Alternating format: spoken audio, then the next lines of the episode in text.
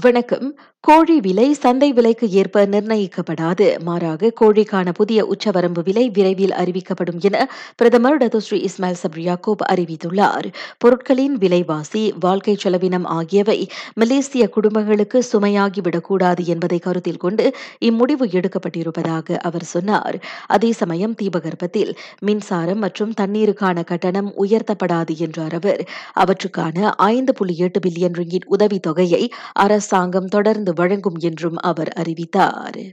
இவ்வுளையில் பிரதமரின் அந்த அறிவிப்பை தொடர்ந்து கோழிக்கான புதிய உச்சவரம்பு விலை உள்ளிட்டு அதன் விநியோகம் தொடர்பான இதர விவகாரங்கள் குறித்து பேச விவசாயம் மற்றும் உணவு தொழில்துறை அமைச்சு இன்று உள்நாட்டு வாணிக பயணீட்டாளர் விவகார அமைச்சையும் கோழிசார் தொழில்துறையினரையும் சந்திக்கவிருக்கிறது.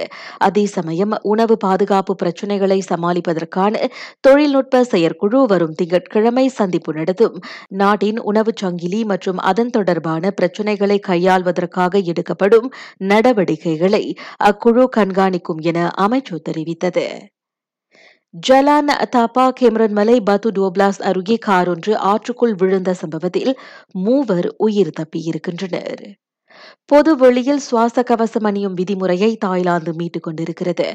தாய்லாந்தில் கோவிட் சம்பவங்கள் குறைந்து நிலவரம் சீரடைந்து வருவதை அடுத்து அந்நடவடிக்கை எடுக்கப்பட்டிருப்பதாக தகவல் கூறுகின்றது. எனினும் தன்னார்வ அடிப்படையில் பொதுமக்கள் இனி சுவாச கவசத்தை அணியலாம் என்றும் அதில் கூறப்பட்டிருக்கிறது.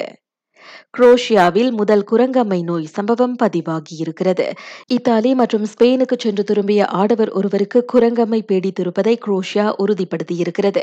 இந்த குரங்கம்மை நோய் இதுவரை முப்பத்தைந்து நாடுகளில் அடையாளம் காணப்பட்டிருக்கிறது. இதுவரை பதிவான மொத்த சம்பவங்களின் எண்ணிக்கை ஈராயிரத்து ஐநூறு என்றும் கணிக்கப்பட்டுள்ளது. நான் சௌரியம்மாள் ராயப்பன். வணக்கம்.